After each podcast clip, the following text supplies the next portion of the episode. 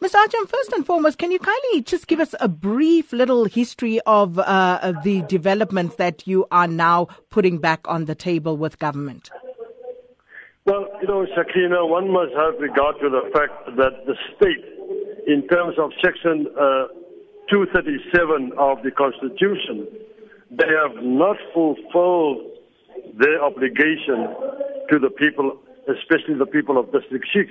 Now, Section 237 reads that all constitutional obligations must be performed diligently and without delay. Restitution in District 6 has been coming on for 20 years almost since 1998. So now, 2,000 people had claimed between 95 and 1998, you know, for restitution in District 6. Half of those people took monetary compensation, a meager amount of 17,500 and 44,000 rand. The other half opted for the land in District 6. Of course, the land was restored, and the state had then a duty to sort of build these houses and infrastructure and resources. That has not happened.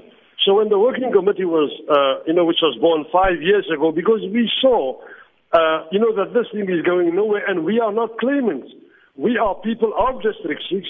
Fortunately for us, you know, some of us have good professions. And we looked at this thing very holistically and we realized that the state has not implemented, properly implemented, many of the provisions of the Constitution, particularly Section 25.7, uh, you know, which is clear with regards to people that were, um, you know, dispossessed of property in the apartheid area because of uh, racial discrimination and laws of the past. And these people had to be uh, looked at um, um, um, in a proper fashion. So the state has failed to do that. So this is why we are taking them to the Land Claims Court.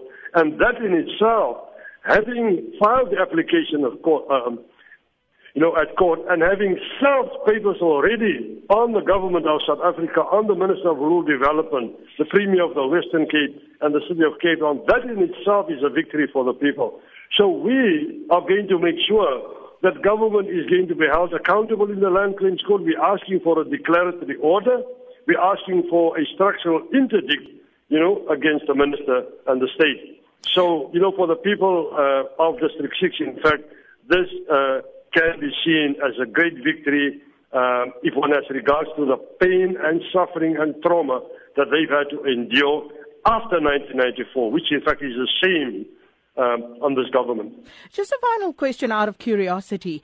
Um, I know that last year you also uh, wrote uh, to the minister and others requesting information about the current status of the District 6 land and the claims processes and asking for specific answers.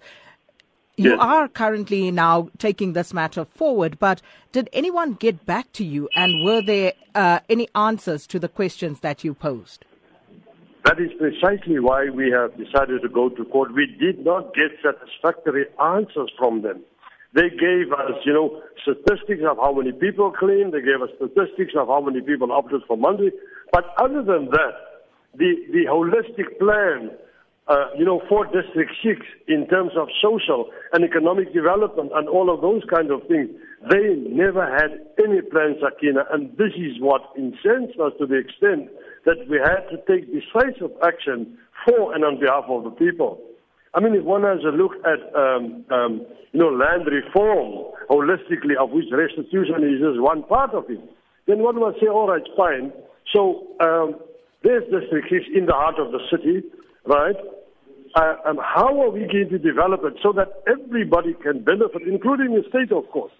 So one has to look at creating, uh, um, um, you know, wealth for the people. This comes with land reform.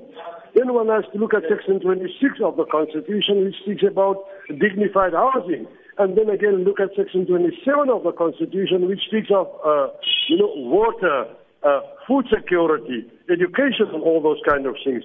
So restitution is not an isolated thing, and it must not be looked at in isolation. It must be looked at holistically. And the sale you know, the state has to date 24 years after our democracy.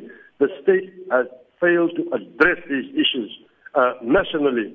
So District 6 is just symbolic of, of and, and perhaps we can create a catalyst for change with land reform, particularly in District 6, and because of its history.